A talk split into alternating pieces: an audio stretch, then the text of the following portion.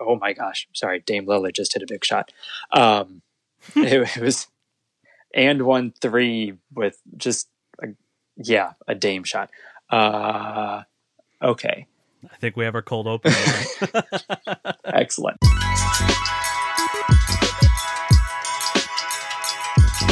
Hello, everyone, and welcome to Basket Bubble, the podcast about the NBA and life inside the Walt Disney World bubble. My name is Matthew Moore, and I am joined, as always, by my beloved co host, Bodie. Bodie, how are you doing this evening? I am doing well, Matthew. I have a question for you. All right, let's hear it. Do you like fans? Are we talking like sports fans or are we talking about ceiling fans? Well, according to the NHL, it's both. I don't know if you saw that tweet today. I didn't. But they said thanks to the fans, and then they put four big fans in the stands at their hockey games today.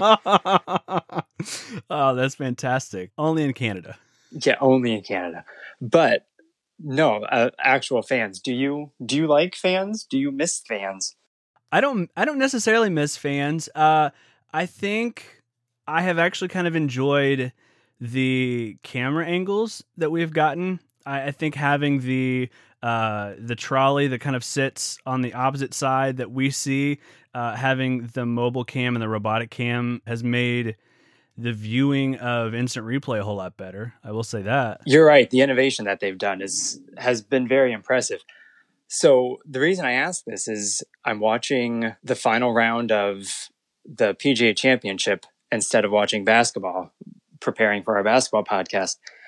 And I'm realizing that there are times that I really miss the fans during this golf tournament. And it's not the the big cheers, uh, the big roars like when Tiger makes a putt or something. It's these the smaller moments like when a player who's five shots off the lead, birdies the 16th hole. And it's, I mean, it means a lot to the player because he probably just gained himself like $20,000. but, but it means, it doesn't mean a lot to the fans other than they're just watching a player do something well. And you'll see that they'll just, they'll cheer. It'll be a very warm applause and cheer for the, for the player. And then the 18th hole doesn't matter who the player is. Once they put in that final putt, it's like the whole crowd is welcome welcoming them home, like welcoming soldiers home after a war or something like that. It's like you went out, you served, you played for our entertainment, and we're thanking you for coming back. Hmm. And I realized I miss the fans in golf because they're pro player. They're just they're optimistic. They are benevolent. Hmm. They they want the players to be the best that they can. They just want competition and success. And going to the NBA, that is not the case when you watch an NBA game, which is fine. I mean, I am the first one to say that whenever the Warriors were playing a basketball game the last four years, I was rooting hard against them. But it, it makes for a more, not hateful experience, but just more tense, like more like when you when you get tense and feel it on the shoulders. Whereas golf, it's just like this is a lot of fun. Do you think that it's a team sport versus individual sport thing? Because I imagine that's how tennis feels, or I imagine that's how a swim meet would feel especially when I think of like Olympic swim meets or Olympic gymnastic events, those sorts of things, that you're just excited that people are really good at things. Yeah, you're right. And I did think of tennis earlier when I was watching golf. It, it it's the same thing. You see, it, it does. I mean, obviously, everybody wants like Federer and Nadal to win when they're playing somebody that nobody's ever heard of because they want them to keep going. But if that person loses, if that top guy loses, everybody's really excited for the for the little guy. Yeah, uh, they, are excited no matter what. If, if there's a great rally, everybody's just excited that they got to see a great rally. But yeah, y- you might be right, individual versus team sport. But I don't know. I kind of want the team sports to do that now because it's just this is a very. I miss the pleasure of just fans cheering on these golfers and I don't miss the fans in the NBA right now. Yeah. Uh, well, it's a good thing that you are not Mark Cuban because I think he misses the fans because he misses his money. Oh, poor Mark Cuban.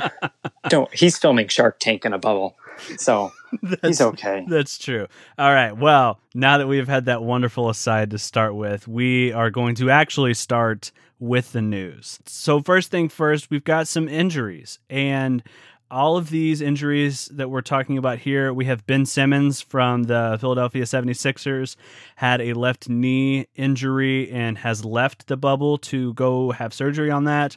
Jonathan Isaac from the Orlando Magic has torn his ACL. He has had a successful surgery and is out indefinitely. Uh, I imagine a lot of that depends on how far the Magic make it into the playoffs, which is to say he is out for the rest of the season. Jaren Jackson Jr. for the Memphis Grizzlies has torn his meniscus and is out for the season. And tonight, as we are recording on Sunday, August 9th at about 7:30 Central Time, Joel Embiid just left the game that he's playing in early. Uh, no confirmation yet as to what the injury is. But Bodie, you and I were talking about right before we hit record that these injuries are almost kind of expected when we think about the sorts of injuries these players are having. These are soft tissue injuries.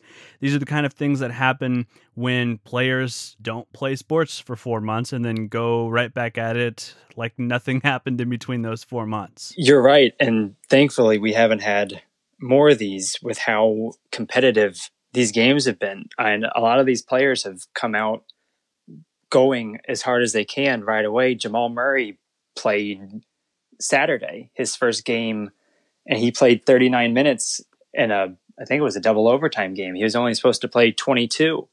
And if he had come come away with an injury, nobody would have been shocked. Yeah, and it's interesting too. We see when we look at the Boston Celtics, Kemba Walker, arguably one of their best players on their team, has had serious minute restrictions. Obviously, Zion Williamson has had minute restrictions. Other players across the league, when we look at Kawhi Leonard, we look at LeBron James, they're not necessarily on restricted minutes, but they are certainly leaning into that load management element of playing that a lot of these players are reserving themselves to play when it really counts in the playoffs. And I wonder if part of that too is happening on the ownership level or the general manager level to say, hey, let's not hurt the cream of the crop and our best players here in this bubble league, these in these seeding games that don't necessarily move teams like the Celtics or the Lakers or the Clippers up or down in a seeding spot necessarily. And if it if this had been a normal season and and we would be like in early April right now, if this was a normal year, you would see these guys sitting these games out or playing 20 minutes or something just to stay sort of fresh. But they, it was a weird mix with the bubble having to get prepared for the playoffs after having been off for so long, but also try to keep your keep your body safe, keep your keep your players safe.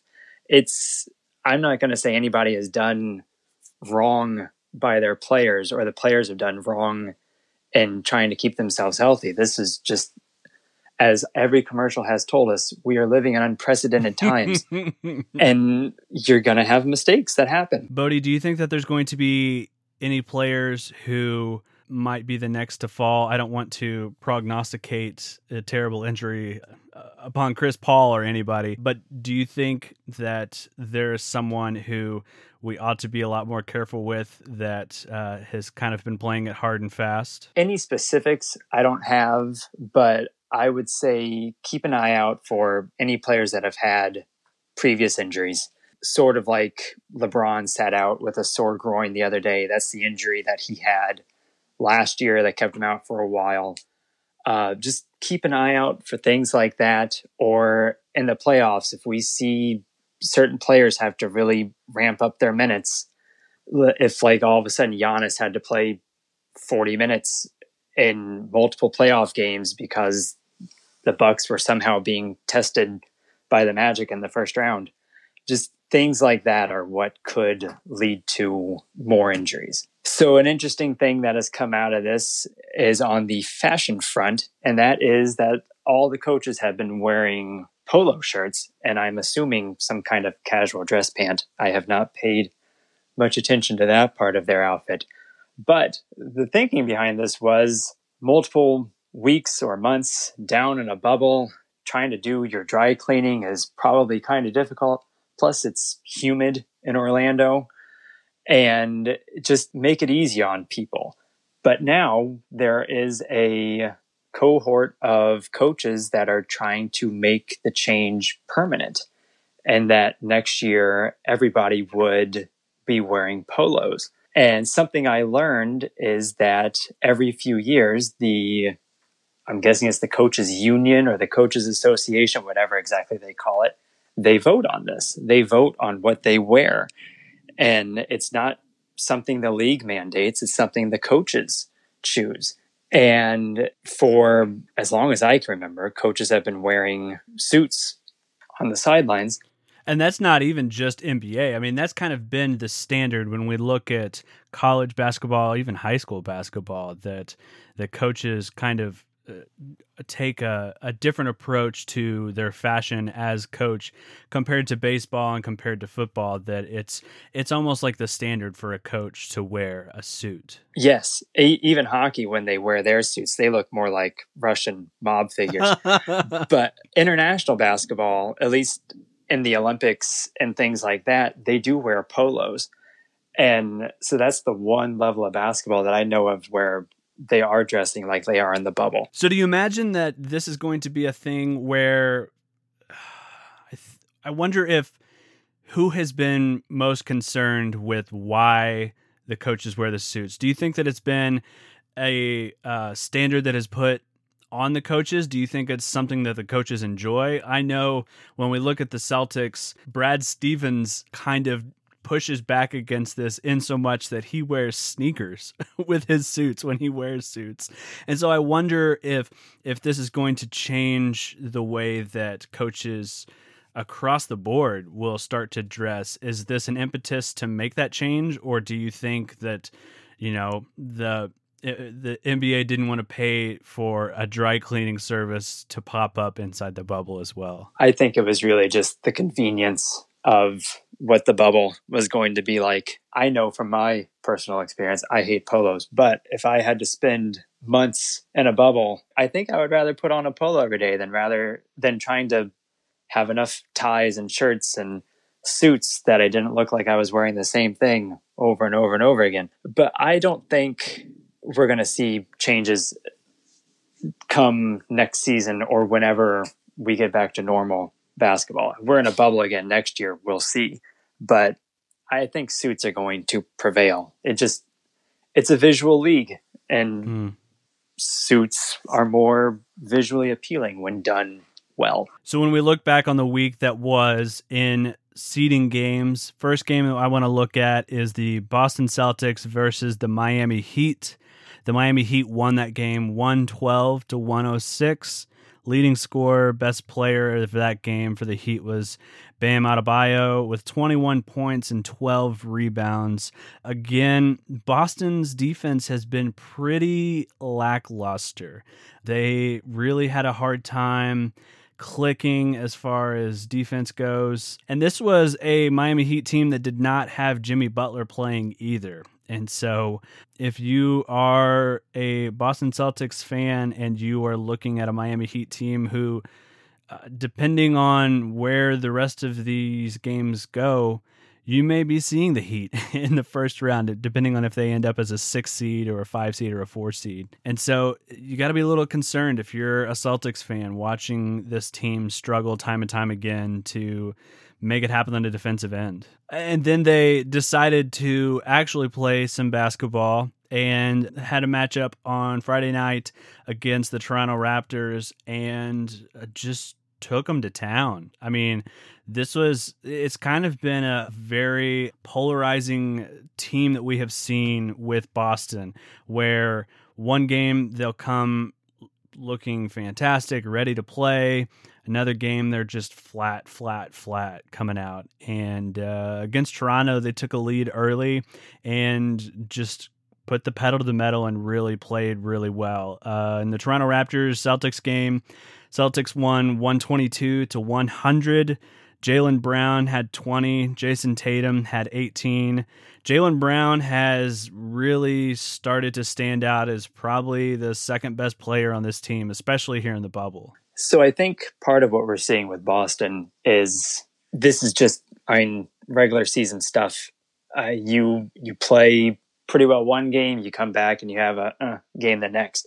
But I, I think we see the difference between a team like the Heat and the Raptors and how the Celtics match up with them. The Raptors for how good they are, and I think they're one of the top four teams to win the title. Their offense is less suited to go up against the Celtics defense.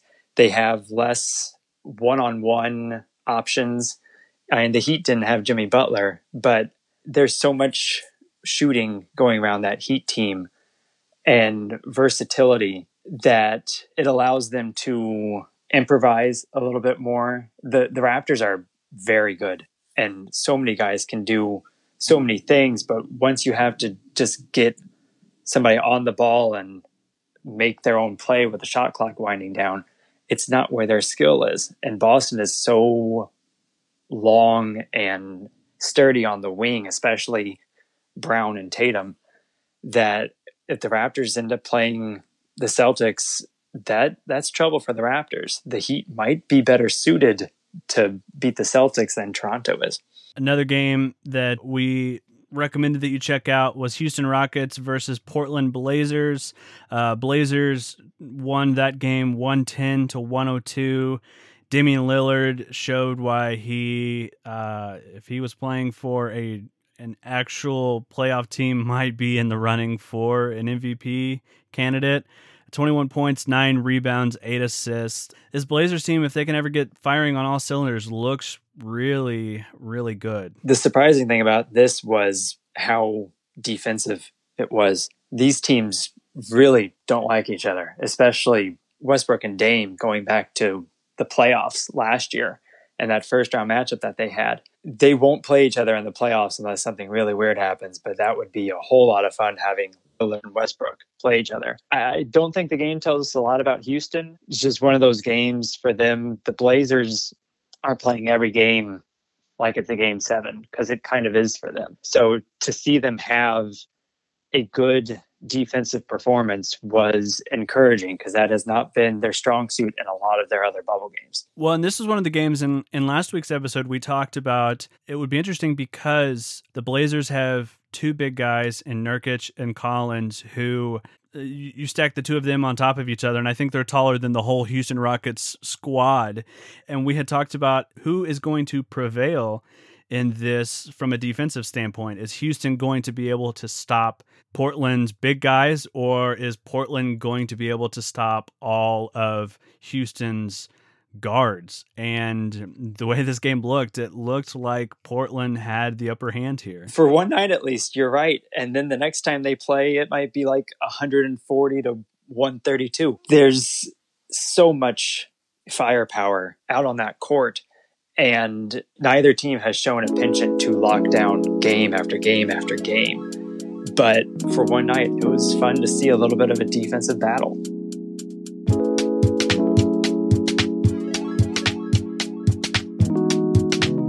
So, we are more than a week into the bubble here so far. We've had a decent amount of games to look at to really see who has been impressing us and who has kind of been letting us down. Uh, as we look at games here in the seeding games.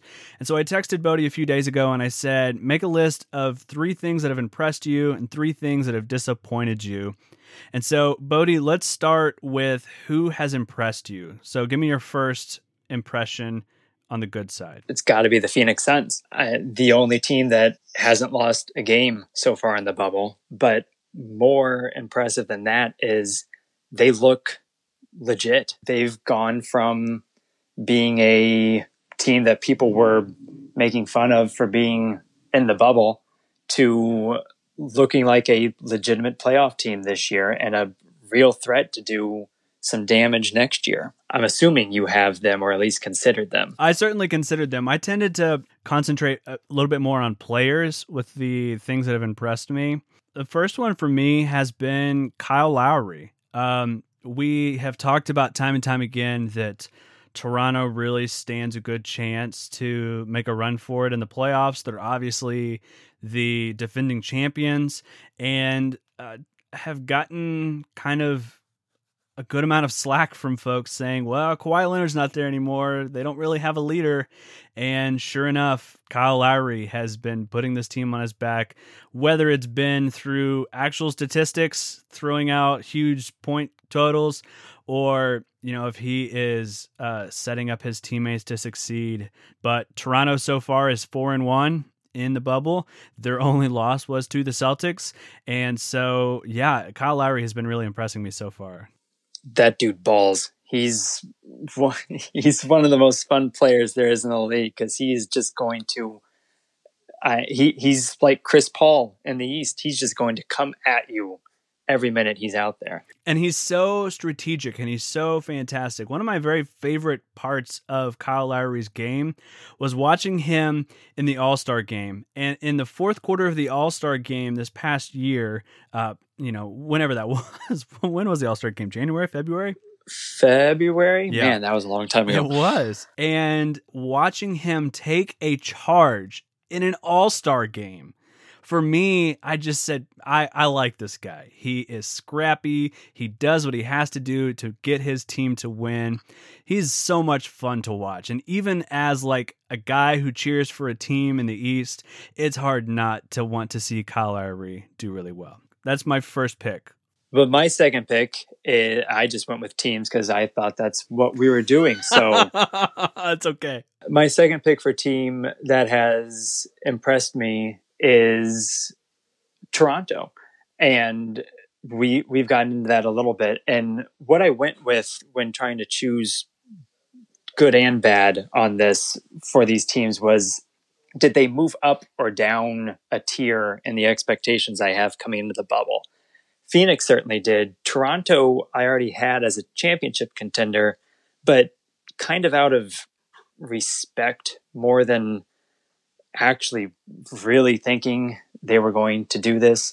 And now no i'm i'm convinced. They they're a legit title team. They they are completely solid all the way through with multiple guys that can step up and be the hero every game. And it, it starts with lowry. And they have maybe the best coach in the entire league and not a flaw throughout that whole roster. My second pick is TJ Warren, who had to be. Oh had my gosh. Fun fact TJ Warren is one of three TJs on the Indiana Pacers. Did you know this? I remember this happening draft night last year when all these things were happening. Uh, yeah, TJ Warren is one of three players named TJ on his team.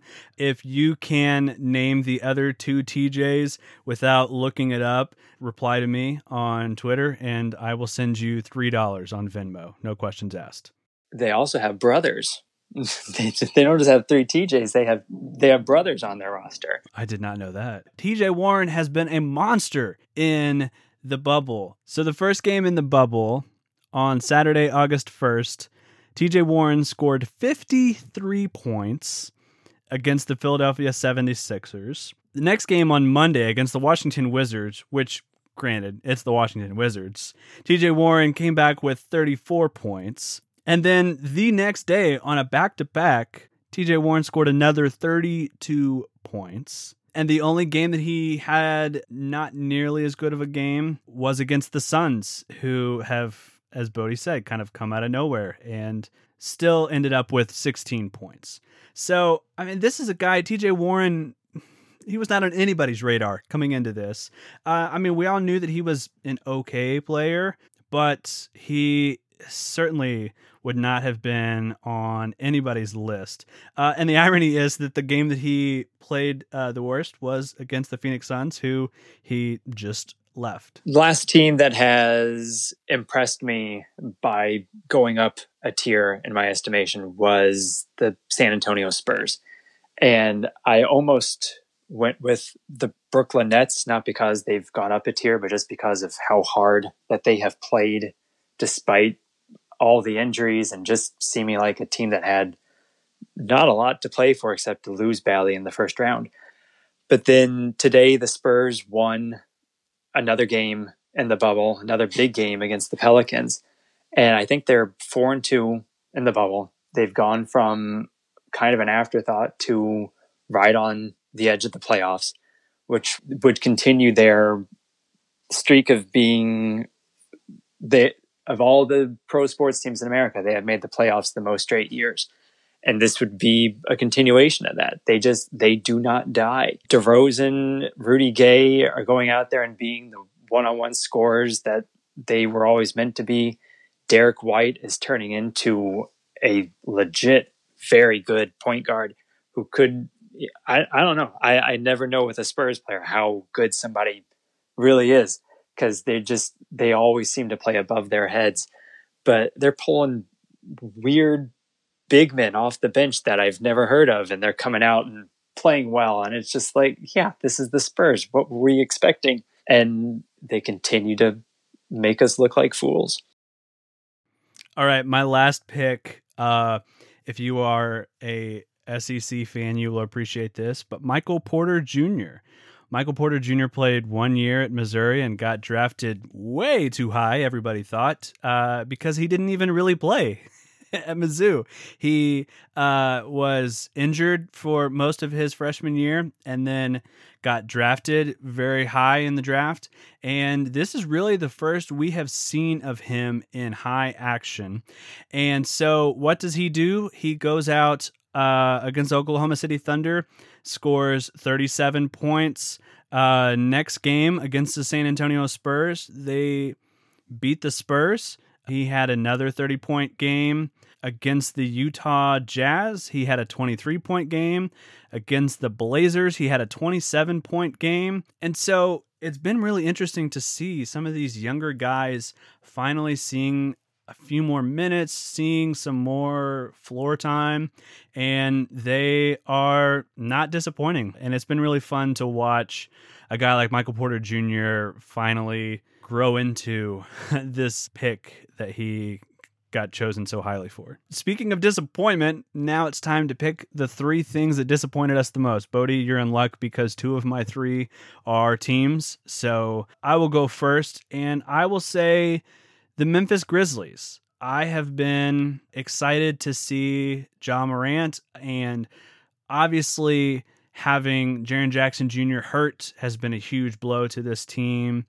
The Memphis Grizzlies now are one in five in the bubble, and from some journalists that I have heard talking about it, they imagined that Memphis will probably move down to that ninth seed and still have that play in game. But things are not looking very good for the Grizzlies, Bodie. And that's not surprising.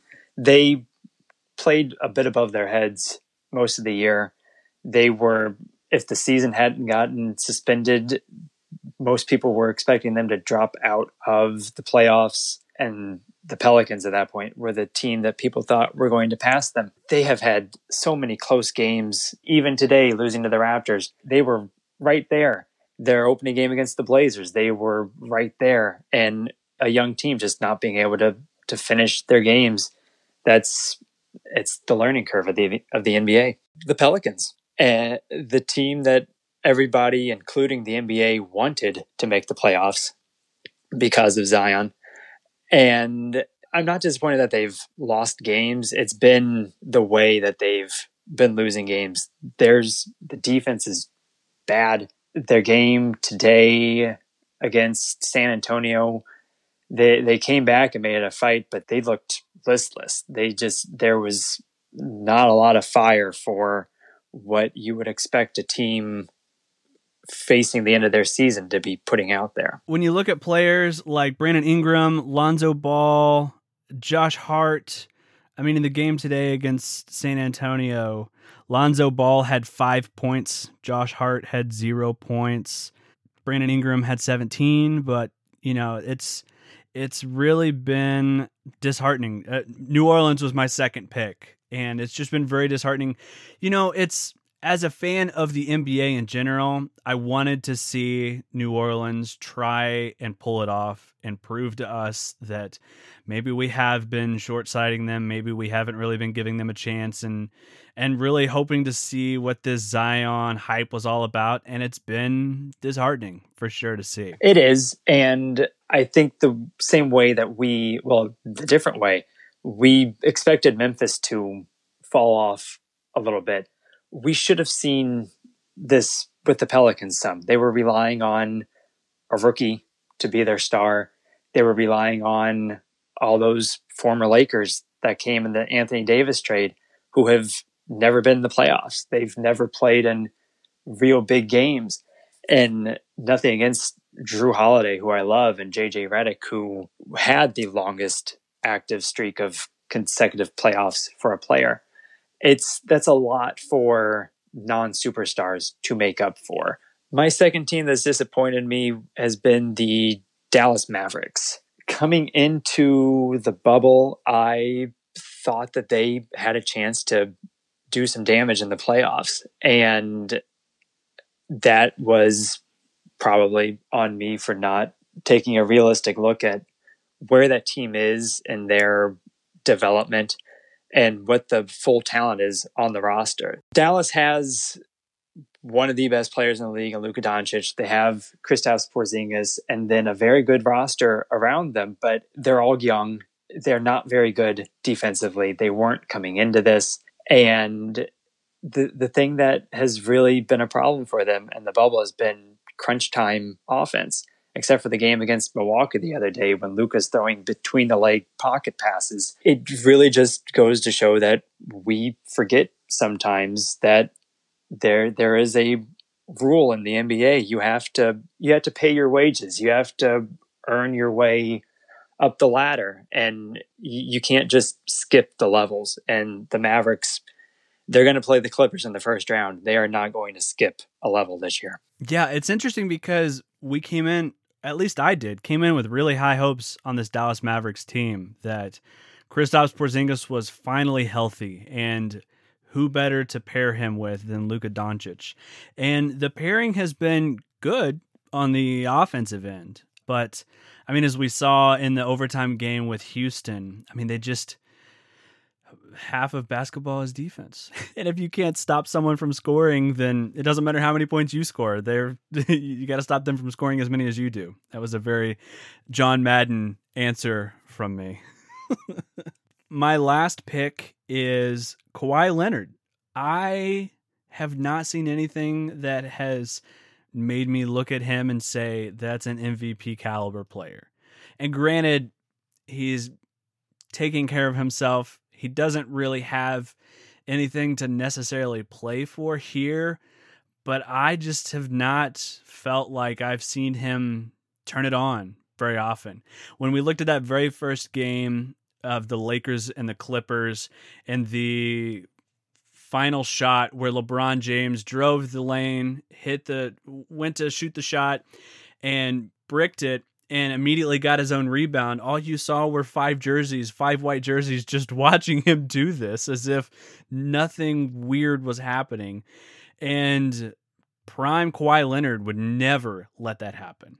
And so I just have been a little let down by even just seeing a few moments of him turning it on. I haven't seen much of that so far in the seeding games. You were right. Some of it's by design, but he's also he's our coldest superstar uh, people fell in love with him last year. I think mostly for the casual NBA fan, they fell in love with him because he beat the Warriors. Yeah, he hit that he hit that crazy shot against the Sixers that is still bouncing, but he beat the Warriors. And other than that, he's he's never been somebody anybody really likes. I mean, the guy laughs and the internet runs away.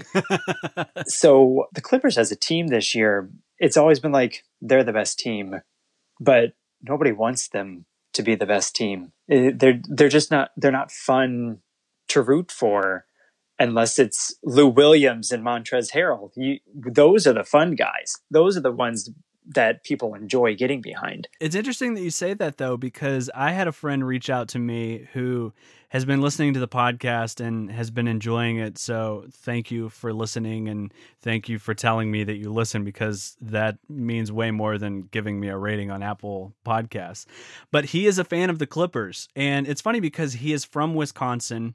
And so his East team is the Milwaukee Bucks, but his West team is the Los Angeles Clippers. And it's hard for me as someone who like is not from LA, has never been to LA, has no interest in, you know, uh, living in LA, how do you become a Clippers fan? You know what I mean? It's like living in Wisconsin, becoming a Mets fan, or living in Arizona, being a White Sox fan. Yeah, it's destined for disappointment. Except for maybe this year. All right, buddy, who do you have as your third disappointment? This one was hard for me. Not a lot of teams have not a lot of teams have disappointed me in these in this bubble. Uh, I considered the Lakers, but there's been injuries there and rotation issues and all sorts of things. So I'm just going to go with a team that disappointed me for the whole season. Just kind of give a honorary season award to to Utah. Good team. They're going to be competitive in their first round loss to whoever they play. But when they got Conley last off season, it really seemed like this could be the year that Utah takes a jump. And then, of course, that was before a bunch of other teams in the West really leveled up. But even then, they never really gelled. And they had injuries coming into this bubble. And they had a bunch of drama being the team that put us into the bubble in the first place. But they never became the team that we thought they we thought that they would be.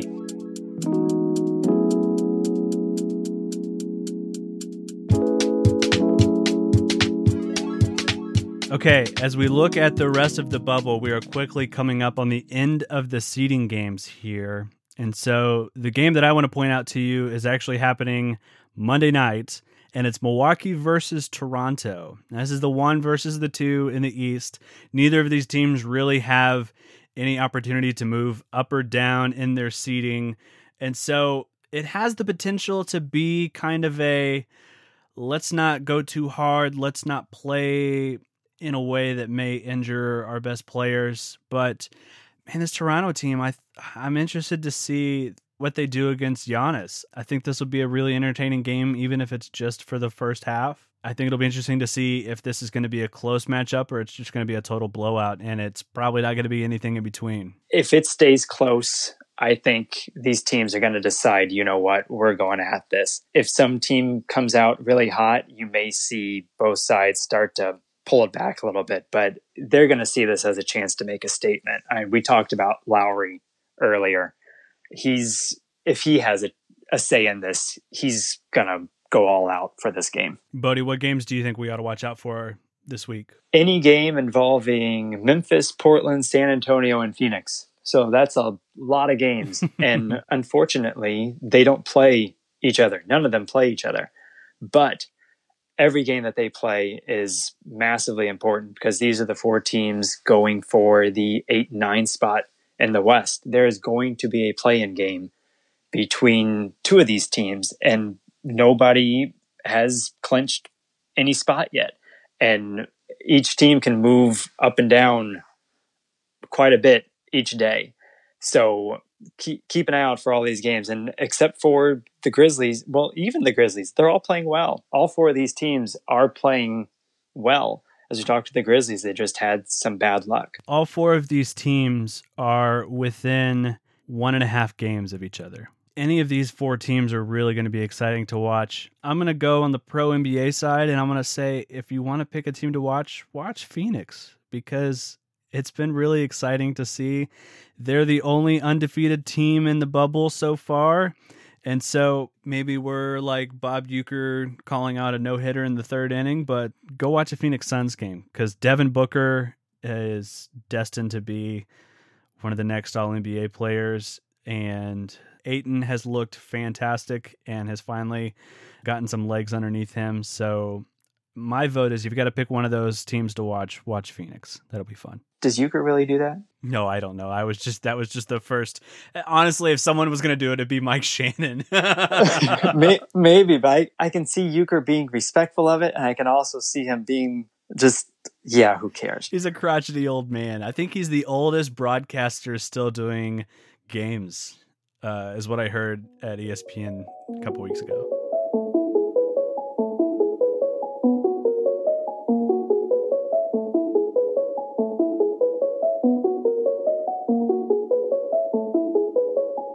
Now it's time for that segment where we thank a global pandemic for reminding us of something that we enjoy. This week's Thanks COVID is a clip from Inside the NBA on TNT. So, for some of the bubble, Draymond Green, all star forward for the Golden State Warriors, who are not in the bubble, has joined the Inside the NBA studio show in place of Shaq, who is off doing Papa John's commercials, I guess.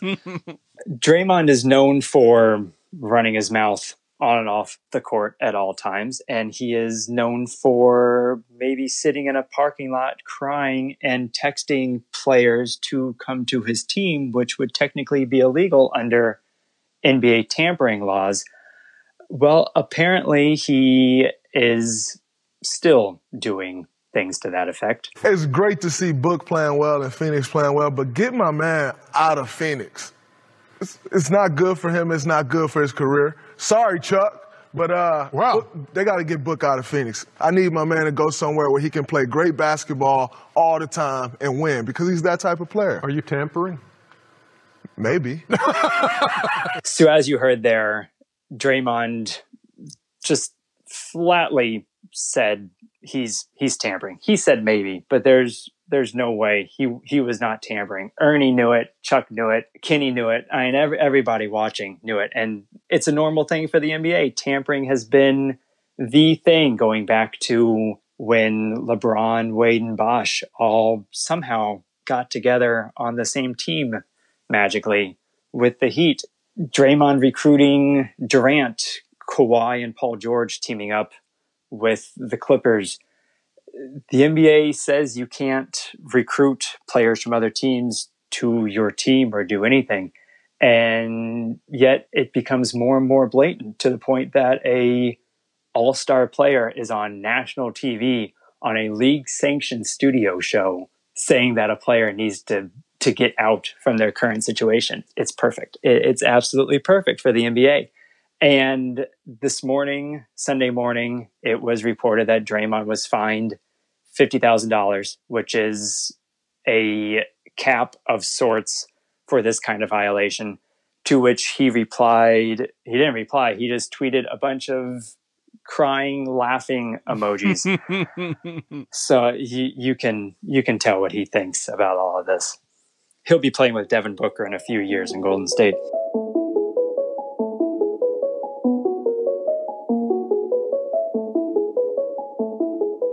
And now we're at last possession. On Saturday night, the Los Angeles Clippers and the Portland Trailblazers played each other, and a very interesting thing happened on the court. Late in the game, Damian Lillard, star guard for the Portland Trailblazers, missed a couple free throws. Now, that's not the strange thing, although indeed it is strange. The strange thing happened on the bench between Patrick Beverley, University of Arkansas graduate, and Paul George, not an Arkansas graduate, but teammate of Patrick Beverley nonetheless, broke into some raucous laughter after Damian Lillard missed a couple of free throws during the game. Patrick Beverley was trolling Dame by calling out Dame time and using hand signals highly associated with Damian Lillard. Now, obviously, teasing, trolling, these sort of things happen, but when you have no crowd, when you have no fans in the crowd to distract you or to enhance this, something like this happening on the bench becomes the highlight of the game. Now, Los Angeles went on to win this game 122 to 117. But this isn't what was being talked about in the post game press conference with Damian Lillard. Afterwards, he says, I did what my team needed, which was a failure for me that I can accept. But asking me about Patrick Beverley, who I sent home before at the end of the game, and Paul George just got sent home by me last year in the playoffs. Cue Michael Jordan meme so I took this personally. Damian Lillard did not stop at this press conference, but in fact took it to Instagram. So on Saturday night, the Bleacher Report posted on Instagram the quote from Damian Lillard saying, I sent Patrick Beverley home before. Paul George just got sent home by me last year in the playoffs, in which Paul George commented saying, and you getting sent home this year, adding respect. Lillard then replied, saying, Keep switching teams, running from the grind. You boys is chumps. To which Patrick Beverley jumps in as the perfect agitator in all of this, saying, Cancun on three. And George came back again, writing, Respect that too. In my stint with my first team, I had more success. Dame's time is running out. Oh man, this stuff is fantastic. And I understand why people watch shows like The Bachelor. I understand why people watch reality television because it's very rarely about the romance in The Bachelor. It's very rarely about the race in Amazing Race. It's about the drama. It's about the relationships. It's about how people manage to put up with other people's shit. And the NBA is really no different, right? We look at these three players Patrick Beverley, Paul George of the Clippers, Damian Lillard of the Portland Trailblazers. Paul George, who has played for multiple teams seeking out that championship and feels like he has found it with his team in the Los Angeles Clippers. And Damian Lillard being the one who is sticking by his morals and sticking by his first choice as if it is the only choice. And in a few weeks, we may see if it's Portland or it's the Los Angeles Clippers. Basket Bubble is hosted by Matthew Moore. That's me. And Bodie, that's him. Thank you for your time this evening, Bodie. Thank you, Matthew. Our theme song is by Bad Snacks. Join us next week as we talk the final seeding games and we really start to get a look at the playoff tree on the east and the west side. Stay safe out there, Bubbletonians. We will see you next week.